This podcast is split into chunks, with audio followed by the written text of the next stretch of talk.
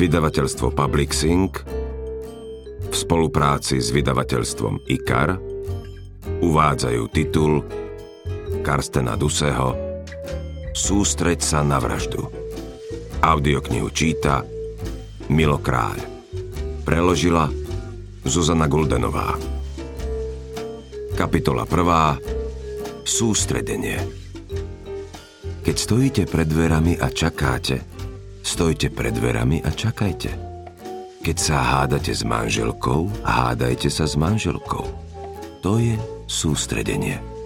Keď stojíte pred dverami, čakáte a krátite si čas tým, že sa hádate s manželkou, to nie je sústredenie, to je len blbosť. Joška Breitner, predbiehame pomaly. Kurs sústredenia pre manažérov. Na úvod by som rád zdôraznil, že nie som nejaký násilník. Naopak, nikdy v živote som sa s nikým nepobil. Veď aj prvú vraždu som spáchal až po 40 Keď to porovnám s kolegami na súčasnom pôsobisku, bolo to pomerne neskoro. Dobre, pripúšťam, že potom to ušlo jedna radosť. Neprešiel ani týždeň a mal som na rováši pol tucta mŕtvol. Asi to znie dosť škaredo. Lenže ja som vždy konal s najlepším úmyslom. Logicky to vyplynulo z toho, že som sa učil sústreďovať. Musel som všetko zmeniť, aby som našiel rovnováhu medzi pracovným a súkromným životom. Prvá skúsenosť so sústreďovaním bola pre mňa totálne stresujúca. Moja žena Katarína ma nútila uvoľniť sa. Bola presvedčená, že zle znášam stres, som nespolahlivý Mám nevyjasnený rebríček hodnot. Tvrdila, že ak má naše manželstvo ešte dostať šancu, musím sa na to sústrediť. Jedného dňa vyhlásila, že chce znova vidieť toho vyrovnaného, ambiciózneho mladého muža s hlavou plnou ideálov, do ktorého sa zalúbila pred desiatimi rokmi. Keby som sa ja čo len náznakom zmienil o tom, že chcem znova vidieť to telo, do ktorého som sa zalúbil pred desiatimi rokmi, bol by medzi nami definitívne a celkom oprávnene koniec. Na tele ženy celkom prirodzene čas zanechá stopy a na duši muža nemôže. Veď ani moja žena sa so svojím telom neponáhľala k plastickému chirurgovi, za to ja so svojou dušou som sa mal prihlásiť na kurz sústredenia – v tom období som sústredenie vnímal ako súčasť otrepaných ezoterických blábolov, ktoré z času na čas niekto vyťahne a pod nejakým novým názvom ich predostrie ako novinku. Sústredenie bolo pre mňa niečo ako autogénny tréning, pri ktorom si človek nemusí ľahnúť. Alebo ako yoga, no nemusí sa pri nej cvičiť. Meditácia bez sedenia v jogínskej pozícii. Magazín pre manažérov, ktorý mi jedného dňa manželka demonstratívne predložila k raňajkám, zasa hlásal, že sústrediť sa znamená bez predsudkov a s láskou vnímať prítomný okamih. Hm, nič mi to nehovorilo. Bolo mi to úplne cudzie. Presne ako piesok na pláži, z ktorého ľudia z nejakého nepochopiteľného dôvodu stavajú tie smiešné hrady. Keby šlo len o nás dvoch so ženou, možno by som sa na ten kurz ani nedal. Kto vie? Lenže máme cérku Emily. A preto by som bol ochotný ísť aj na kraj sveta, keby bola šanca, že tam ako rodina budeme oveľa šťastnejší. A tak som si na jeden štvrtkový večer v januári dohodol schôdzku u kouča sústredenia. Keď som zazvonil pri ťažkých dverách do jeho ordinácie, kde sme okrem iného mali pokecať, ako si viem zadeliť čas, meškal som už 25 minút. Coach mal priestory na prízemí prepichovo zrenovovanej historickej budovy v lepšej štvrti nášho mesta. Na jeho reklamu som natrafil vo wellnesse istého 5-hviezdičkového hotela. Ceník som si našiel na internete. Ak je schopný zinkasovať taký balík za to, že človeka naučí brať život hravejšie, a zda len bude schopný povzniesť sa nad jeden neskorý príchod. Veď ho má zaplatený, no nie? Tak som si myslel. Lenže na moje zvonenie nik nereagoval. Až do chvíle, kým mi ten relaxačný guru odmietol otvoriť, som bol celkom pokojný, lebo na meškanie som mal vážny dôvod. Som advokát, venujem sa trestnému právu. Podvečer som ešte mal na súde pojednávanie o vzatí do väzby. Zamestnanec môjho hlavného mandanta, Dragana Sergoviča, si totiž popoludní v klenotníctve vyberal snubný prsteň. Akurát namiesto plnej peňaženky mal pri sebe nabitý revolver. Keď sa mu ponúkané šperky nepáčili, majiteľa klenotníctva tresol hlavňou po hlave. Lenže ten medzi tým tajne spustil alarm, takže keď na miesto dorazili kukláči, klenotník ležal na zemi a chlap stojaci nad ním pri pohľade na namierené samopaly ani nekladol odpor. Zbalili ho previezli na policajné prezídium a obratom informovali mňa i službu konajúceho sudcu. Kedysi ako študent práva som bol plný ideálov. 100% som schváľoval, že taký hajzel si až do vytýčenia pojednávania posedí vo vyšetrovacej väzbe a potom na pár rokov skončí za mrežami. Dnes, ako trestnému obhajcovi, ktorý má bohaté skúsenosti s takými hajzlami, mi stačili dve hodinky a ten debil bol vonku. Na tréning sústredenia som teda nemeškal len tak. Meškal som, lebo sa mi darí. A keby ten relaxačný cvok teraz nerobil také drahoty a pustil ma dnu, vysvetlil by som mu, prečo sa mi tak darí. Ten mladík so sklonom k ozbrojenému nakupovaniu mal 25 rokov a stále býval u rodičov. Zatiaľ nemal záznam za ozbrojené trestné činy, len za drogy. V jeho prípade nehrozilo, že ujde, že bude pokračovať v trestnej činnosti, ani že bude ovplyvňovať svetkov. Mal silne vyvinutú tradičnú predstavu o rodine i o manželstve. Veď preto šiel do klnotníctva. Odsudzením prstenia chcel vyjadriť odhodlanie vstúpiť do manželského zväzku. Isté, klenotník v nemocnici a zasahujúci policajti asi ťažko pochopia, že taký človek, taký násilník, sa ešte v ten večer bude vyvaľovať doma na gauči a robiť si srandu zo štátu. Veď aj moja vlastná žena má občas o mojej práci pochybnosti. Lenže mojou úlohou nie je vysvetľovať ľuďom, ako funguje náš právny systém, mojou úlohou je tento systém v súlade so zákonom využiť. Zarábam si tým, že pomáham zlým ľuďom. Bodka. Ide mi to dokonale.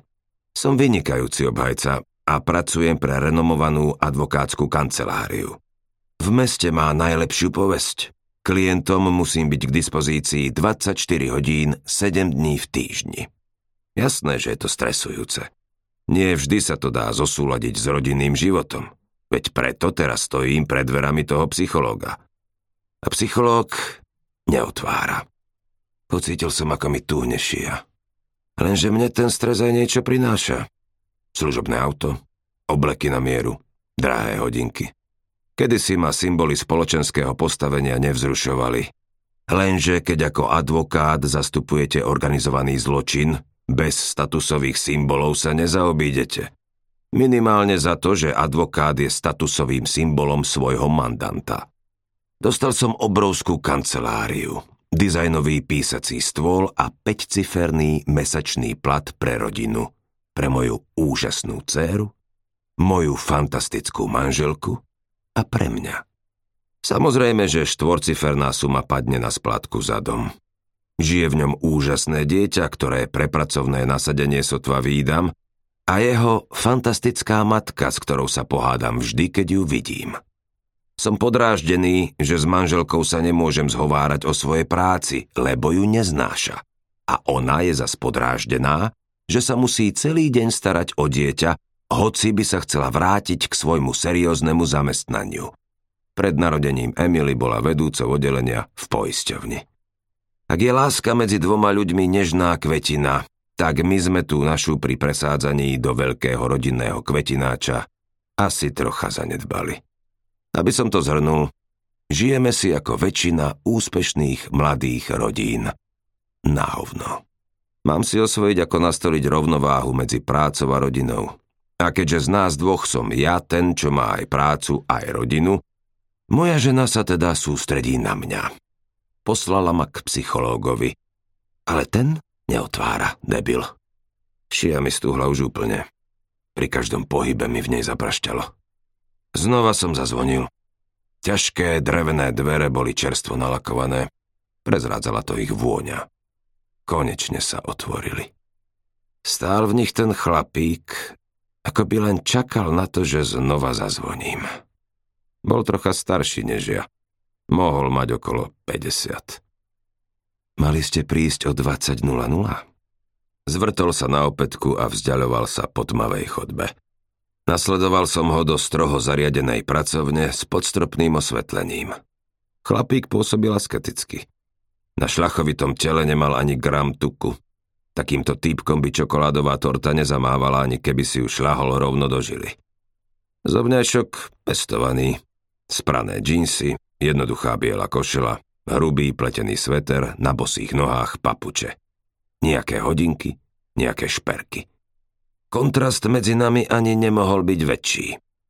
Ja som mal oblečený tmavomodrý oblek, bielu košelu s manžetovými gombíkmi, modro-striebornú kravatu s diamantovou ihlicou, na zápestí breitlingy, na prste obrúčku, čierne ponožky a topánky na šnúrky.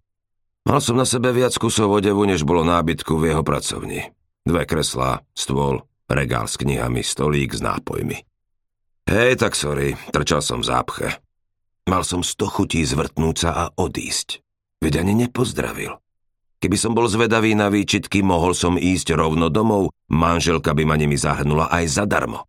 Lenže tá by okrem výčitiek urobila taký vietor, že by som si musel zaplatiť najmenej ďalšie dva kurzy. Musel som ísť neplánovane na súd. Ozbrojené prepadnutie s ublížením na zdraví. E, nemohol som len tak. Čo toľko táram? On je tu predsa doma. Mal by mi aspoň ponúknuť stoličku, nie? Alebo by mohol niečo povedať. Lenže týpek sa na mňa len uprene díval. Taký pohľad máva Emily, keď sa v lese zadíva na zaujímavého chorobáka. Lenže kým chrobák je pri pohľade na príslušníka iného druhu paralizovaný od strachu, u mňa sa reflexne spúšťa táranie. Mohli by sme to trochu urýchliť? Za jedny prachy. Pokúsil som sa napraviť spackaný úvod. Cesta sa neskráti len za to, že ju prebehneme. Znela odpoveď. Sekretárky v našej firme majú kávové šálky s takými citátmi. Lenže tento tu mi kávu ani neponúkol. Celé zlé. Posaďte sa. Nedáte si čaj? No, konečne. Sadol som si do kresla.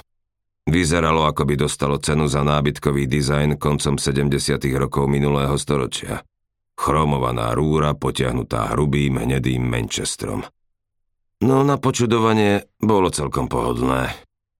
Nemali by ste espresso? Môže byť zelený? Ignoroval moju požiadavku a hneď mi aj nalial zelený čaj zo sklenej kanvice. Povlak na skle nasvedčoval, že ju používajú roky. Nech sa páči. Je vlažný. Nož, úprimne povediať za nej neviem, či som tu správne. Ozval som sa.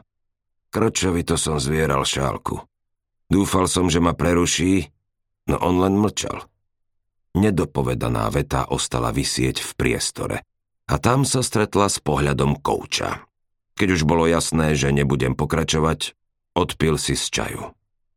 Poznám vás 30 minút, ale som presvedčený, že by ste sa u mňa mohli mnohému naučiť. Nemôžete ma poznať 30 minút, veď som u vás sotva 3 minúty. Ostro vtipne som poznamenal. Kouč s nemalou provokatívnou blahosklonnosťou odvetil. Ale už ste tu mohli 30 minút byť. Prvých 25 minút ste zjavne strávili inak. Potom ste 3 minúty prešľapovali pred dverami a uvažovali, či máte zazvoniť aj druhý raz. Je to tak? Uh-huh. A keď ste sa konečne odhodlali zazvoniť, za tri minúty som sa o vás dozvedel, že termíny, ktoré sa výnimočne týkajú len vás, nepovažujete za záväzné, že vaše priority zásadne určujú vonkajšie okolnosti, že ste presvedčení, že sa musíte ospravedlňovať pred úplne cudzím človekom, že nedokážete mlčať, že nie ste schopní intuitívne reagovať na situáciu, ktorá sa vymyká zaužívaným normám, že ste v totálnom zajatí zvyku. Ako sa cítite? Uf, trafil klinec po hlavičke. No, ak mi teraz ešte poviete, že presne preto so mnou odmietate mať sex, budem sa cítiť ako doma, vyrkol som. Skoro mu zabehol zelený čaj, rozkašľal sa no napokon sa z chuti rozosmial. Keď sa upokojil, podal mi ruku. Joška Breitner, vítajte u mňa. Ľady sa prelomili. Tak prečo ste prišli? Spýtal sa. Zamyslel som sa. Napadlo mi asi tisíc dôvodov, ale v zápätí som si uvedomil, že ani jeden nie je ten pravý. Pred psychologom by hádam človek mohol byť otvorený.